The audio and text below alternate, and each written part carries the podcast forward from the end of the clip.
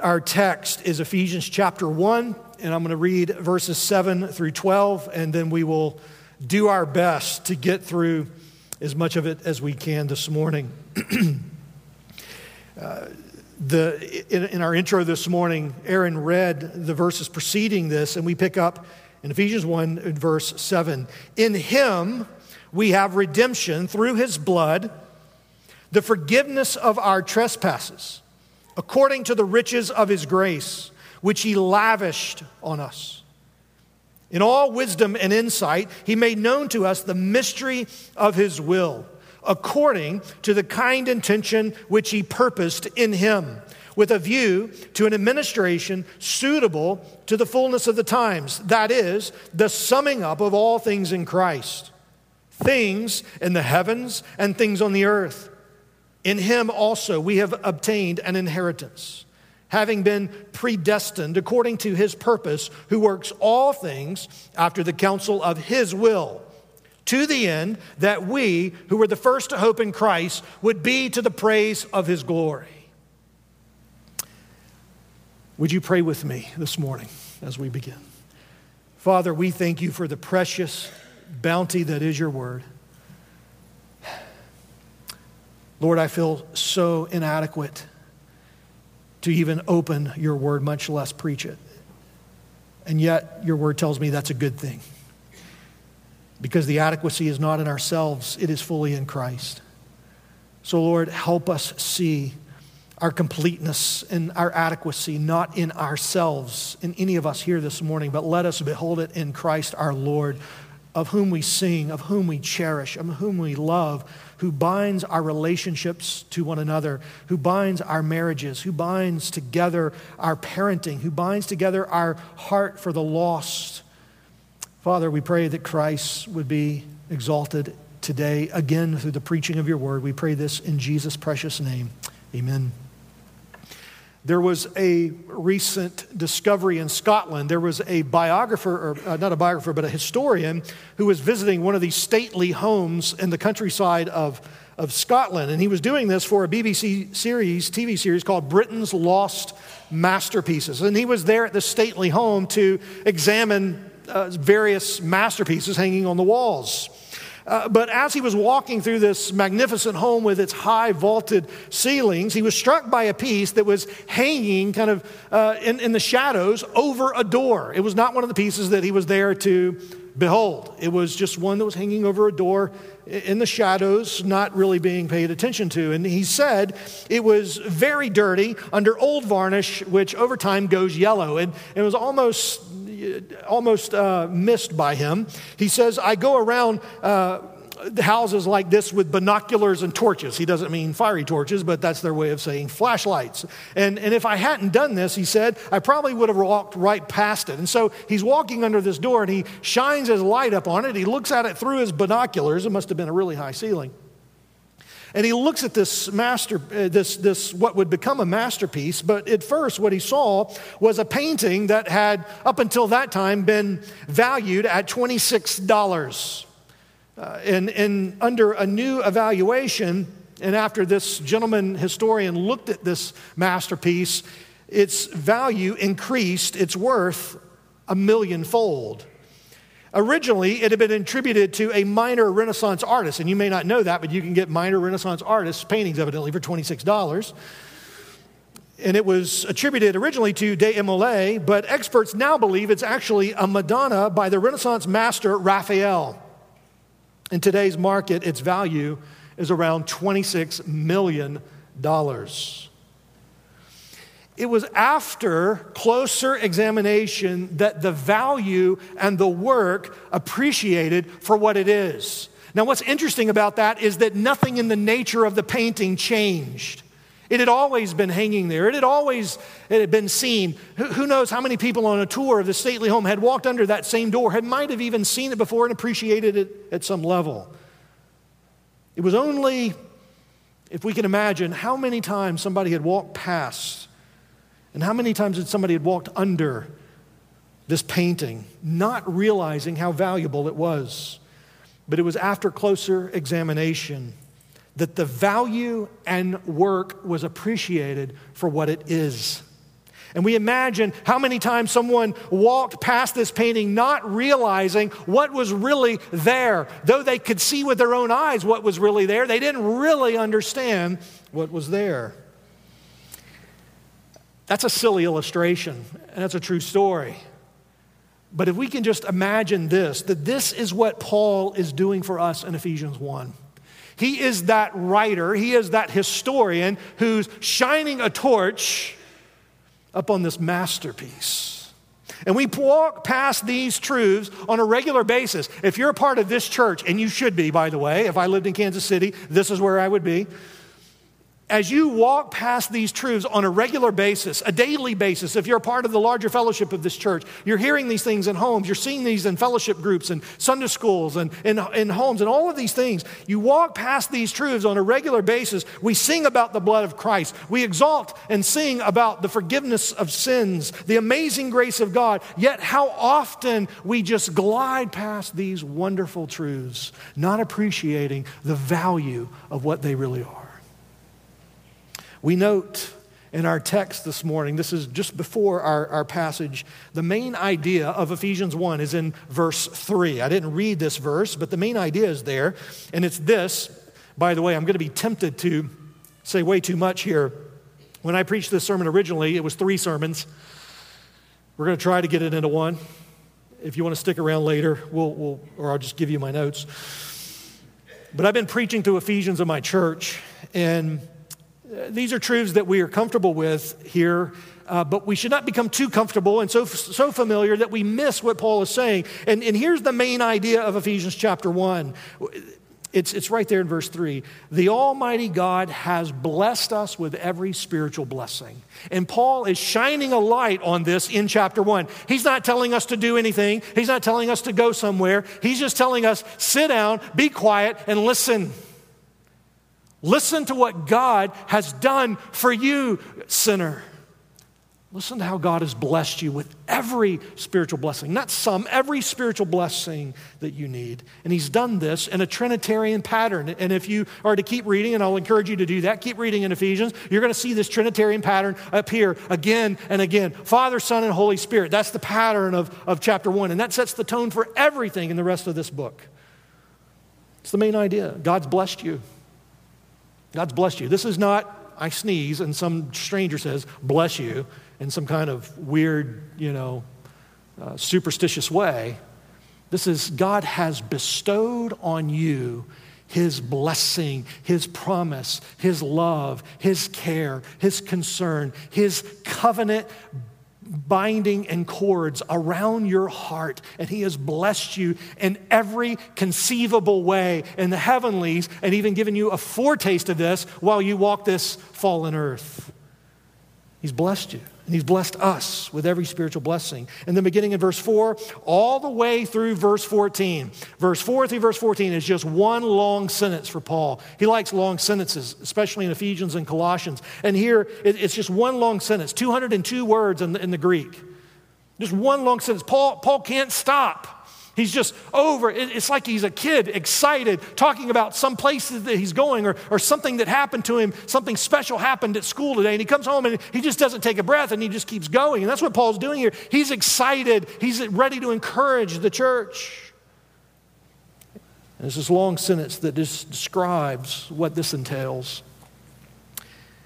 And if we knew how great the gift would be and is, we would stop and just linger for a while and just look at this masterpiece that we do not appreciate as if it's hanging on a wall in Rome or in a Scotland stately home. We, we appreciate this because it has come home and it is personal to us.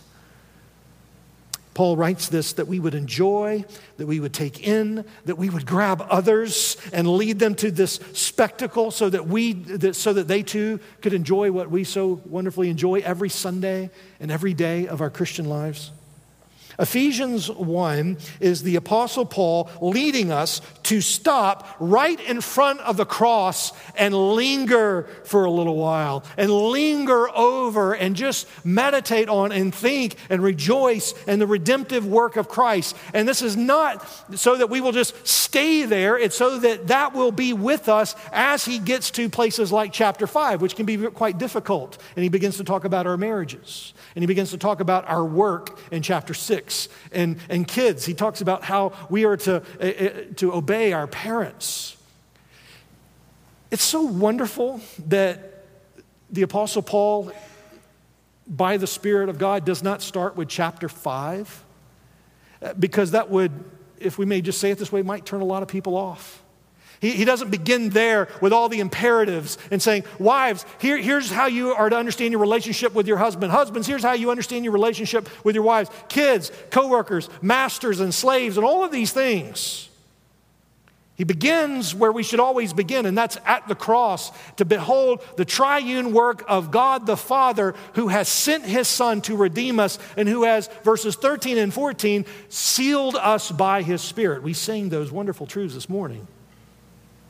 If we understand this, and Paul wants us to understand this, he leads us right here to linger for a while. Ephesians 1 is, is not meant to be a quick drive by, but it is a, a patient stroll through the garden of God's work for us. This is not a, a, a run through. You know, this is not the 10th trip to Disneyland where we're just running through the park and we're just going right to the rides that we really like. We often do that with the Bible, right? We just, here's the portions I like. He, he's saying, no, let's just stop and let's just take note of some things. And Paul's such a wonderful tour guide for us in this. Uh, another way to think about this, Rick mentioned Auburn, uh, which is worthy of mentioning in this wonderful place. House of worship. Somebody got that. It's like watching a football game. And there's a couple of ways to watch a football game, but when I watch my Auburn Tigers, it is my, my preference is not actually in Jordan Hare Stadium. It's actually in my home, sitting in my chair with a control so that I, as, as a former football player, can go back and watch things in slow motion. I want to see how the line developed. I want to see how, how seams were opened up and holes developed and all of those things. And I want to see how the backs read and the quarterbacks. I want to see that in slow motion and I want to see the details. I like like the details of those things. And you could probably apply that to a lot of things in your own life. This is not just watching it without replay. This is a slow mo look at this. And Paul is slowing down the tape for us so that we would rejoice and see and linger for a while. We sing about that as well, don't we? In one of the old hymns, Tune my heart to sing thy praise. Paul here is tuning our hearts to recognize the nuances and the greatness of our salvation so that we will truly understand and be encouraged by our new identity in Christ. And that's foundational to everything here. So, chapter one, if you keep reading in Ephesians, and again, I encourage you to do that.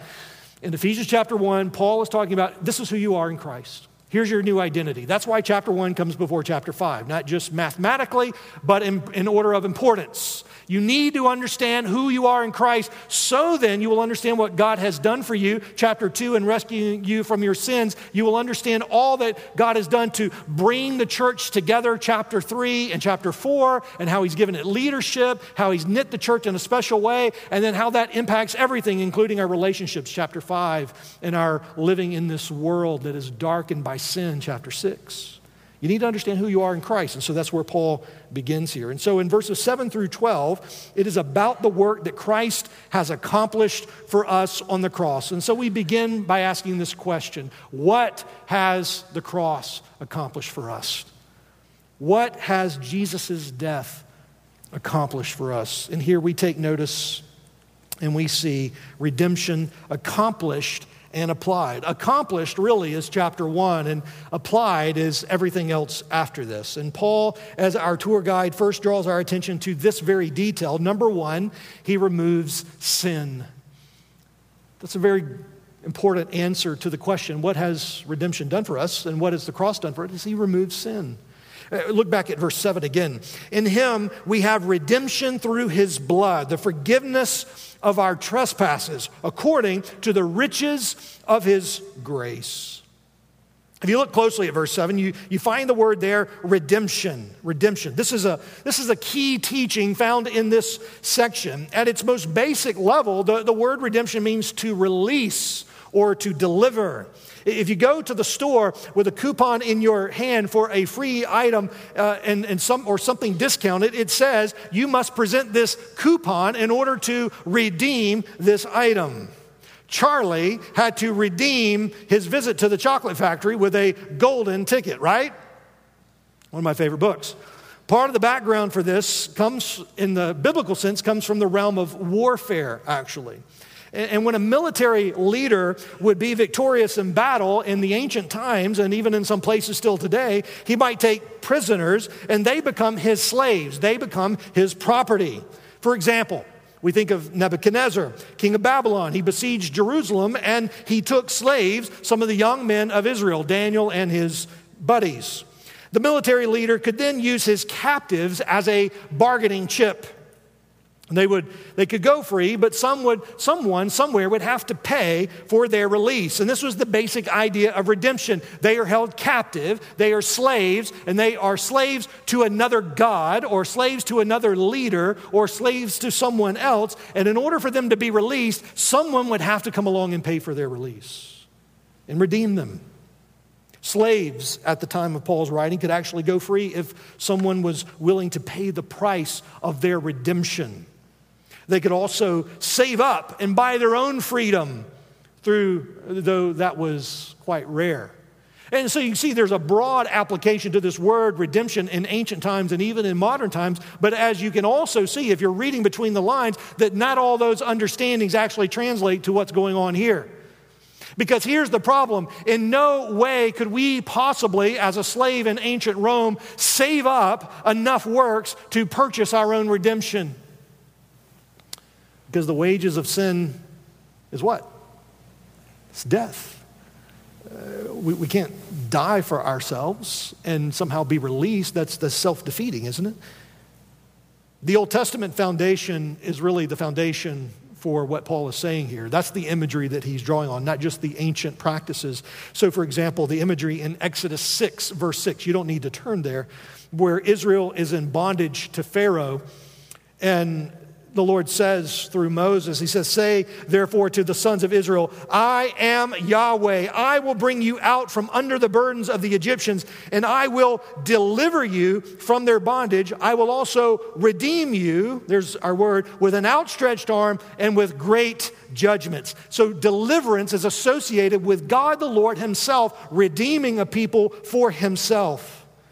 And Paul loves this word. He uses it seven times across his epistles. It's an important word. Jesus uses a form of this word when he says in Mark chapter 10, verse 45, which is the thematic verse of the entire Gospel of Mark. The Son of Man did not come to serve, to be served, but to serve and to give his life as a ransom for many. You know the word. Same word, ransom, redemption here. Paul says in verse 7 In him we have. In him we have. That's good news. The redemption believers have with Christ is a present possession. You have this. Not might have this. This is what God has bestowed on you. Paul says in Romans 3:24, being justified as a gift by his grace through the redemption which is in Christ Jesus. He speaks of this as a certainty, as a present reality to all who know him in Christ. But what is the payment price? Charlie had the golden ticket. Some of us have coupons as we go to the store. What, what is the, what's the payment price that is demanded? What is the golden ticket that must be paid? Paul says here in verse 7 that our redemption was secured. How? Through his blood. What does this mean? Now, first and second century pagans Romans, they didn't understand or grasp, nor could they, all this talk about blood among Christians. In fact, uh, this, this, this talk about blood and sacrifice, they actually used that to spread rumors about, about Christians. In, in some cases, they, they accused them of, of eating their children. And this was a way they used to, to persecute. In fact, some of that is still around with us today. I mentioned some of us going to Samara, Russia. There was a, a, a, young Russian Orthodox man who came to Christ and believed in Christ by faith and repented of his sins. And for the first time, he went into the, the church there in Samara, the central church. And when he walked in, someone, he, he said to the person that was with him who led him to Christ, he said, and he was pointing to the pulpit with the big table in front of it. We've, we've been there and we've taught from that pulpit. And he says, Is, is that where the babies are sacrificed? And now, why did he say that? This is a, a, man who had just come to Christ because his Russian Orthodox leaders told him that the Baptist church there in central Samara, that's what they do. They sacrifice children. It was a rumor. Those rumors have been with Christians for a long time because they talk about this thing about the blood of Christ. What does Paul mean here? We are redeemed through his blood. Are we just, are we some gory, uh, just ridiculous people that love to talk about blood and gore? His blood, that, that phrase there, his blood is a summary word that refers to Jesus' death and all that it entails. He's not saying that there was some mystical or magical significance to the blood of Christ, as if Jesus could just prick his finger and there was, it was like some potion from a, a Disney movie that would somehow cleanse or, or, or heal people and those kind of things. He's, he's signifying here all that his death entailed, and his death was a death through blood. This was the price of redemption. It means that someone had to die. Not just, Jesus didn't just bleed for us, he died for us. And his, in his death, he bled for us. It indicates the means by which the redemption is secured. It refers to the sacrificial death of Jesus. Because the wages of sin is death and judgment, and Christ willingly gave himself in our place as a substitute and became for us what we could not become for ourselves. 2 Corinthians 5, verse 21, one of my favorite verses in all the Bible. He made him who knew no sin, he was sinless, to be sin, to be treated as a sinner on our behalf. Why? So that we might become the righteousness of God in Christ, that we might be restored and made right with God. He did this through the death of Christ. This is the doctrine of what I prefer to call, when I teach seminary students and in our churches, not uh, by some of its other lingo, I like to call this actual atonement actual atonement because what is going on here is an actual atonement. Uh, this is not a potential atonement. This is not a we hope to be atoned for. This is an actual atonement in actual reality in time, space, and history that was really procured for God's people. It is a grave mistake to speak of the death of Christ apart from what his death actually accomplished. In other words, when Jesus died on the cross, people were actually redeemed. Have you ever thought about that? He's not dying for potential sinners, he's dying for real sinners, and he really dies for them. He actually redeems them. God's wrath was actually turned away from them and from us. By faith, we die to sin so that we would no longer live under the curse of sin. So the cross is not some vague generality describing something that Jesus did only to make salvation possible, as if he's just providing an alternative to the matrix in which we all live, this matrix of sin, and said, you know, if you ever get around to it, here's another possibility for you. He actually redeems a people, and he calls them his sons and daughters, and they are his sheep, and they belong to him, and no one can jump out of, their, out of his hand, and no one can be snatched out of his hand. The cross did not make salvation merely possible for the whole world. He actually secured the salvation of all who were given to him by the Father before the foundation of the world. Paul says that in the opening verses of this chapter. And so Paul says here, we have redemption through his blood. That is really good news to us. Why? Because if this is common to man, and it is, some of you this morning, or all of us, or most of us, are feeling the sting of our own sin even as believers. And the good news is that God holds you fast by the sacrificial death of Christ and his merits and his worth and his value and not ours. Spurgeon said it this way. By the way, I always wanted to preach from Spurgeon's pulpit. I think this is the closest I'll ever get.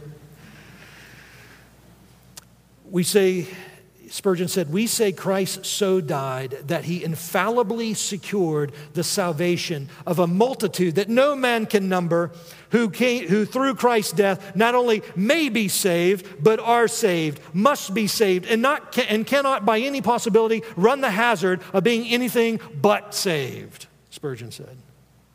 Paul shows us here in verse 7 that the work of the cross is not some generalized promise, but this in this context we see that all who are chosen by and before the foundation of the world by God are the ones who have been redeemed from their sins. They are the ones who have right now the forgiveness of their trespasses. You believer who are trusting in Christ, you believer who are looking to Christ, you do have the forgiveness of your sins.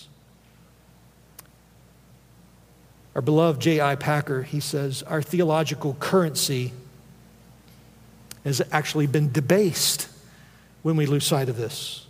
Our minds have been conditioned to think of the cross as a redemption that does less than redeem, and of Christ as a Savior who does less than save, and of God's love as a weak affection that cannot keep anyone from hell without help and of faith as the human help that God needs for this purpose. Our redemption is a work of Christ alone for us that we receive by faith.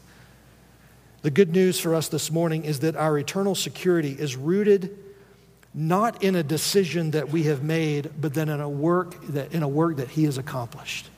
That's really good news for us this morning. Peter says it this way in 1 Peter chapter 1 verse 18, you need to know this, knowing you were not redeemed with perishable things like gold or silver from your futile way of life inherited from your forefathers. In other words, everyone else before you was just like this.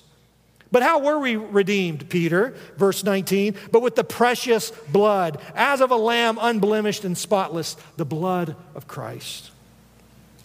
Paul says this to church leaders as well in Acts chapter 20. The only time in the New Testament where we have a scene where Paul is actually face to face with the elders of another church. And he looks to those Ephesian elders whom Paul is writing to here in the church in Acts 20, verse 28. And he says, Be on guard for yourselves and for all the flock among whom in which the Holy Spirit has made you overseers to shepherd the church of God, which he what? Purchased with his own blood. So, Paul even picks up on this as he's instilling and encouraging the leadership of this church in Ephesus not to look to themselves, but to point to Christ. And it's Christ who has bled and died for the church, not you men, not us. So, care for what Christ has purchased. And I know what you're thinking. He's only in verse 7. He's not going to get through all of this. And you're probably right. But we probably don't need to. We're stop. We're going to stop and linger for a while. He redeemed us by his blood, becoming a curse for sin. He sacrificed himself in love as a husband toward his bride. That's the only way you will make sense of chapter 5 when you get to the household codes. He actually purchased the church with his own blood. Now, why is this so important?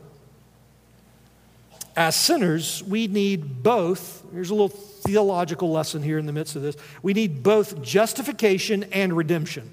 You need both. These are two important words. There are other important words, but these are two really foundational, important words. We need justification and redemption. We are guilty because of sin, so we need justification. We need to be declared righteous before a holy God. But we also need more than that. And, and, not to say that that's insignificant, but God has done more than just justify us. Here's what He's done He's also redeemed us. Because we are held in bondage to our sin, we also need redemption.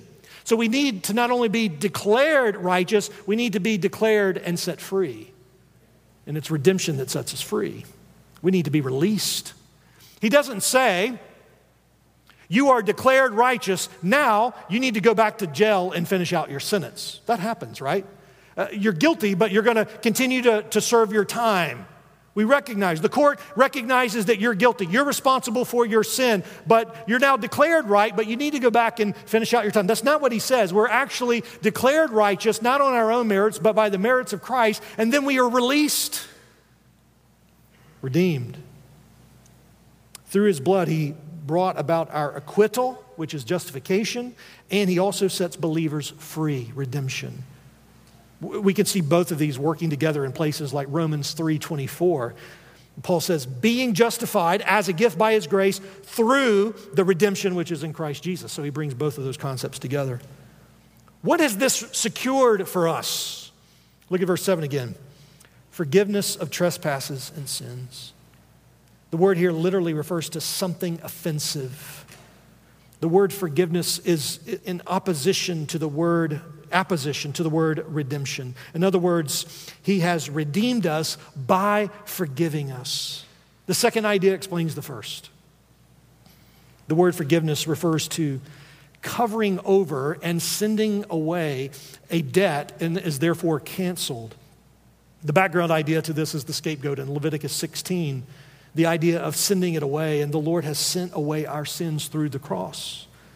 The cross of Christ has canceled our debt and the penalty of our sin. Paul is referring to the act of transgressing the will and law of God by some false step or failure that is not just some misdeed, but it is ours by nature. This is not just we are sinners because of what we do, this is who we are by nature. It's not that what we have done, I, I, we can all think of something in our life, maybe even last night, that we did that is an offense to God, but that's not how God looks at it. He looks at not just the things that we do, He looks at us. We are an offense to God until Christ and His atonement and His life is applied to us, and God sees us and He accepts us because of what Christ has done for us. How serious is the state of our sin and our need for forgiveness? In chapter 2, we'll get to this next week. In chapter 2, we are rendered dead by our sins. It's pretty serious. You were dead in trespasses and sins. Uh, chapter 2, verse 2 Our sin led us to a conformity with this world and its evil ruler. And Paul said, says there that whether we realize it or not, we were aligned with Satan himself. Chapter 2, verse 3 Our sins result in an, enslave, in an, an enslavement in which we can only indulge our pleasures for more and our pleas for more sin. Also, in chapter 2, verse 3, our sin meant that our nature was so corrupted. And here's probably the most serious thing our sin nature was so corrupted that we are children deserving the full wrath of God. If that doesn't make you tremble apart from Christ, then you're not looking at the masterpiece enough. Because this is serious.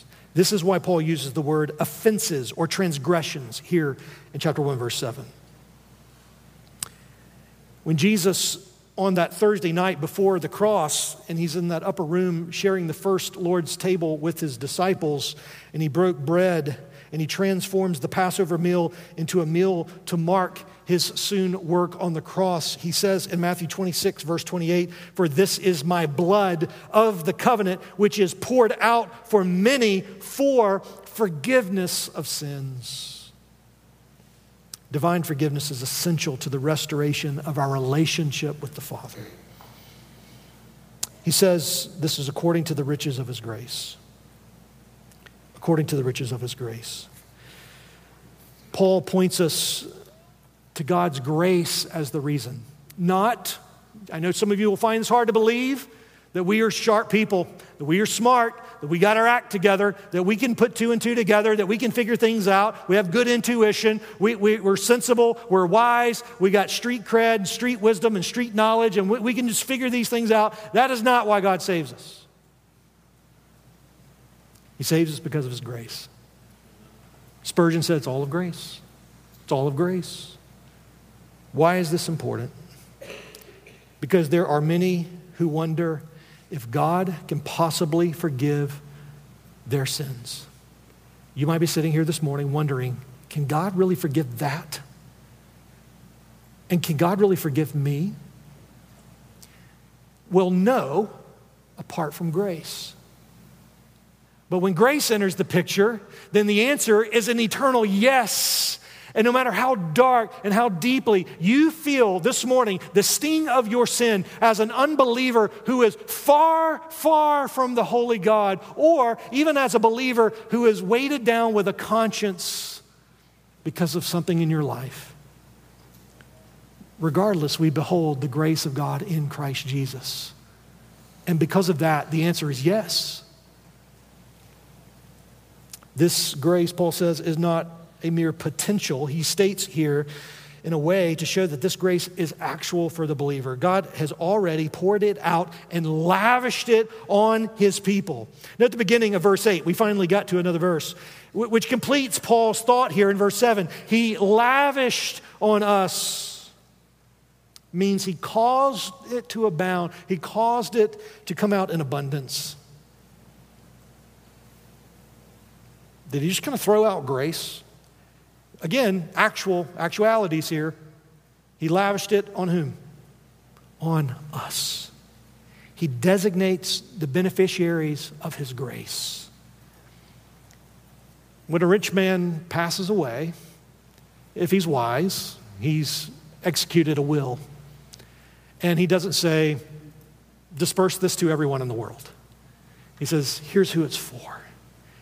Send it and put it on my sons and my daughters, my grandchildren, my great grandchildren. God, as our Heavenly Father, has lavished His grace on us. He has given us, He has designated these, this is for my children. I have given you grace. Paul loves this. Romans 3:24 being justified as a gift by his grace through the redemption which is in Christ Jesus, whom God displayed publicly as a propitiation in his blood through faith. This was to demonstrate his righteousness because in the forbearance of God, he passed over the sins previously committed. Now he's showing grace. He removes sin. Do you need your sins removed? Far deeper than that, do you need your sin nature acquitted? God has done this for you, friends, in Christ Jesus. All who come to Him in faith, that means to believe everything the Bible says about God is true.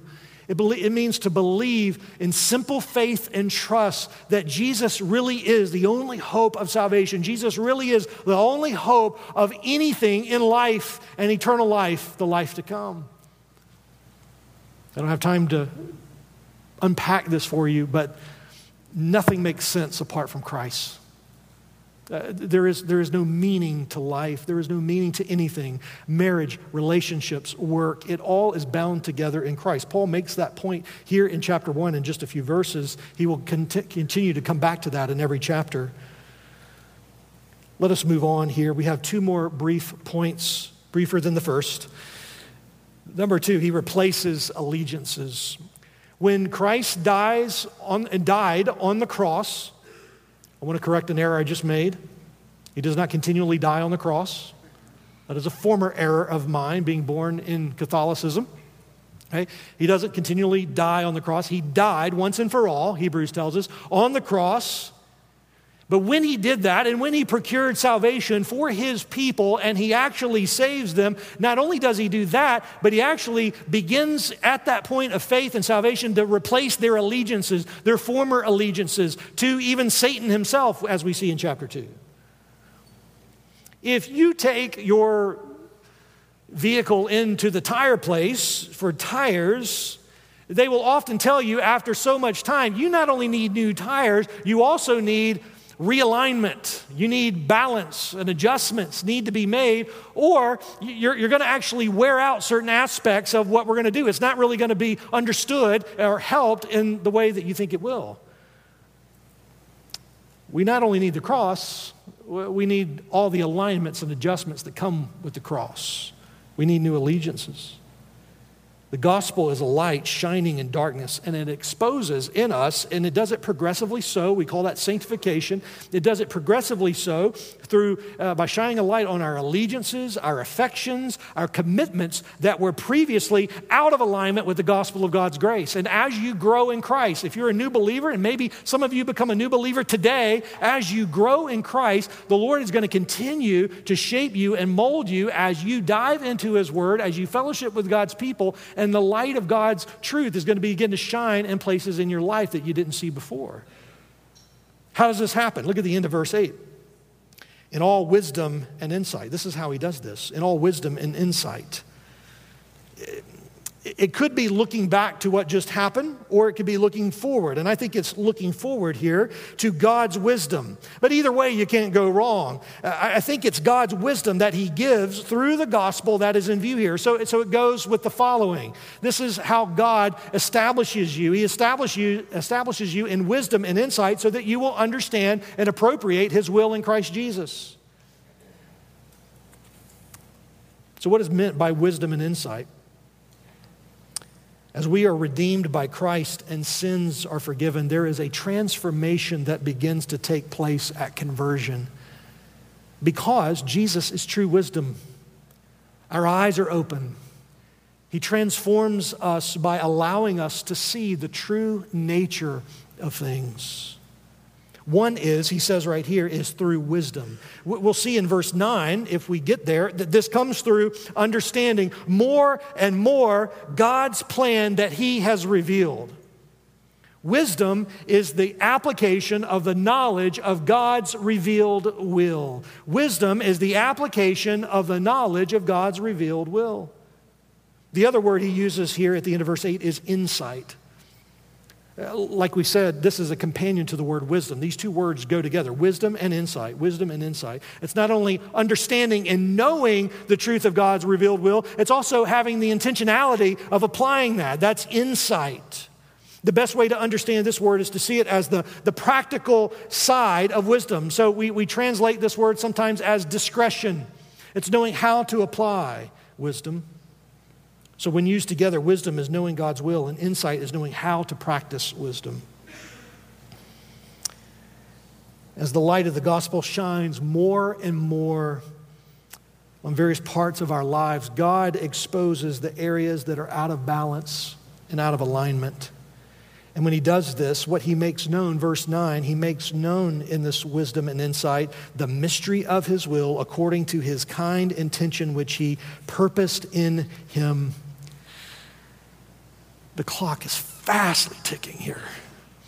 Here's what you need to know circle the word mystery and then circle it every other time you find it in the book of Ephesians. And you're going to discover and see and behold a wonderful theme throughout this book. And mystery means what you might think it means it means we didn't know this before. And now we know this. And how do we know this? Because all of these promises that were, in some cases, they were very concrete, but it wasn't known how is this going to end? It wasn't that it was obscure, is that the promises were made and all the evidence pointed in one direction, but now we see how it's fulfilled, and how it's fulfilled is in Christ. He's made known to us, Paul says, to us, the apostles, the mystery of his will. And now we apostles, Paul says, are preaching this to you. It refers to something that was previously hidden but now revealed, and it relates to God's redemptive plan, including Gentiles and Jews together as the people of God. And God has revealed his eternal secret counsel, which was planned. He tells us here in the opening verses before the foundation of the world, and that plan was to redeem a people for himself. And Paul says in verse 9, this is why. It is the mystery of his will. Literally, the mystery which is his will. It was always known in the Old Testament. It was always known in the Old Testament that God is a redeeming God. How do we know that? Because we can read the Old Testament. We can see God constantly saying He's a redeeming God. With an outstretched hand, I redeem, his, I redeem my people, He says. He is a redeeming God. And the Old Testament also shows us that He requires sacrifice. So all of those things are there. But how would this be accomplished? That's the question. And the answer is Christ. He's the answer to the mystery. So the mystery of his will is focused here on salvation through Jesus, and it is a mystery because it cannot, it's not a mystery because it cannot be understood or apprehended through human wisdom. It's a mystery because it's only found in God, in the revelation of Jesus Christ and all that that means. Paul is saying here Jesus is the basis and the goal of the unfolding mystery of his will. I have five pages of notes, and we're going to cover this in five minutes. You ready? No, we don't have to cover it all. Isn't this wonderful truth? Isn't this amazing to behold? Can we just stop here in the middle of the sermon and just shine a light on what we've learned so far and what we've been reminded of here by the Apostle Paul? Who cares if the preacher gets through everything? God is so wonderful to behold. Would you look down with me at, at verse 10? Why has he done this? Uh, with a view to the administration suitable to the fullness of the times, that is, the summing up of all things in Christ. It's, it's hard to even say that because Paul is, is he's saying, here's the meaning of life. This is a meaning of life verse. You know, you got a lot of verses that are, play supporting roles in the sense that they fill in details and gaps. Paul, this is a meaning of the cosmos verse. This is, here's what it's all about. God is in his plan summing up everything. Paul doesn't even have words for this. Summing up all things in Christ. Which things? Things in heaven and things on the earth. Does that leave anything out? What Paul is saying in verse 10 is that Jesus' work for us has brought about to the has brought us to the vantage point of verse 10 so that we can see the bigger picture. It's like scaling a, a mountain peak. From this vantage point, from verse 10, we see everything else clearly. That Christ, that God the Father in Christ and in the power and energizing work of the Spirit, He is bringing together all things in Christ. That's the only way you're going to be able to make sense of everything that follows this. It's from this mountain peak here, this vantage point. Literally, with a view to the fullness of the times. As we look out from this mountain of what God has done for us, in Christ, we see that God is bringing together his plan for the nations. He is pulling together everything that is fragmented, everything that is alienated from his will, and he is saving, he is refining, he is redeeming, he is pruning his people. And he's doing that to all of us, all the time, in every moment of every day. Later on in chapter 2, Paul develops this idea showing that Gentiles who were alienated and strangers to the covenants of promise of the promise of redemption have been united with believing Jews by the one death of Christ. In Christ, he's pulled together. Here's another way of saying it. He's pulled together all the loose ends. You ever read a mystery novel? And you think, how in the world is this all going to come together? You watch or you read Inspector Poirot, and you say, how is this going to work? And voila, it comes together. But this is not a, a, a, ghost in the machine. This is, not a, this is not some God just dropping out of a closet at the end. This, we learn in the opening verses, this has always been his plan.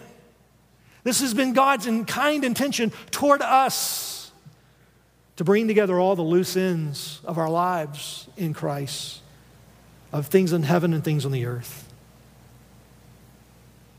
all things, covers the totality, covers the individual parts. Well, what about this part of my life? Yes, even that too.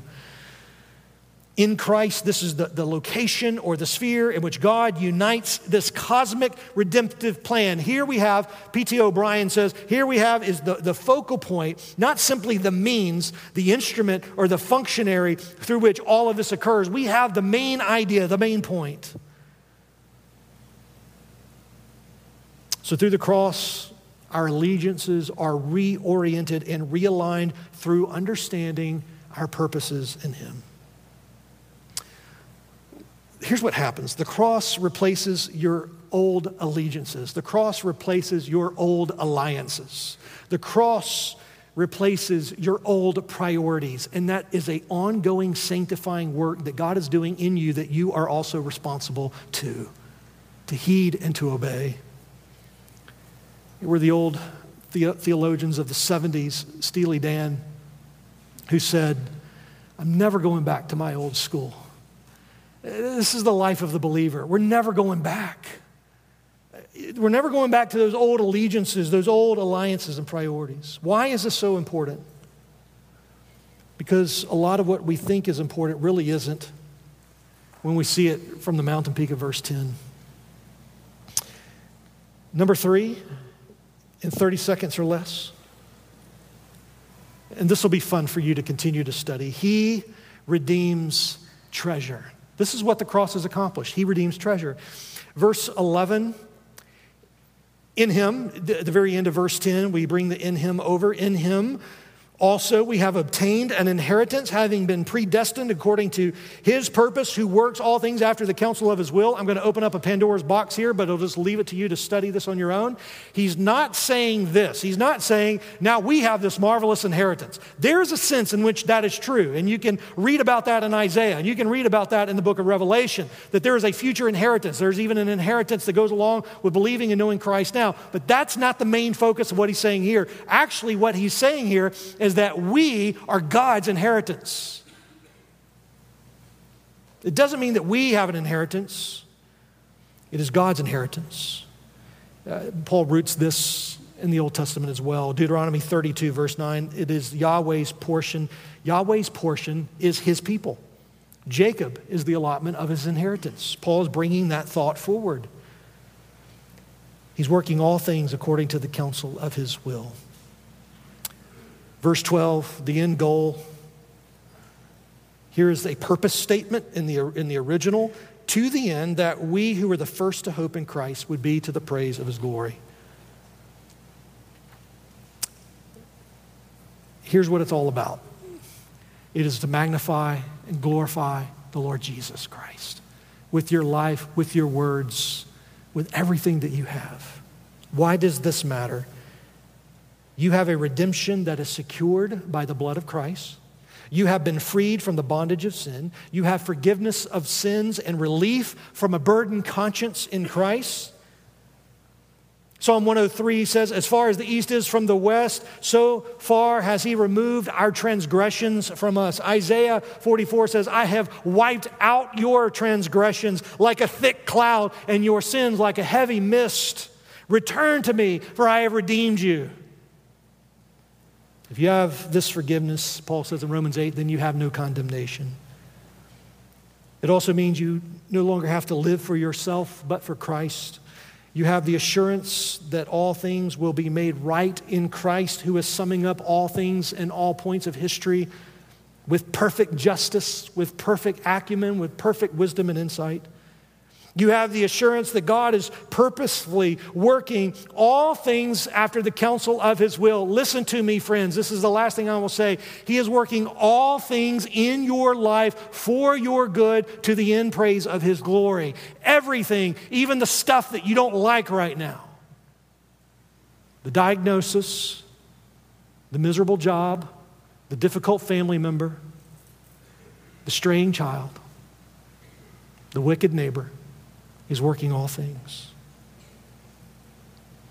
Until we realize our need for redemption, however, we see no need for a redeemer.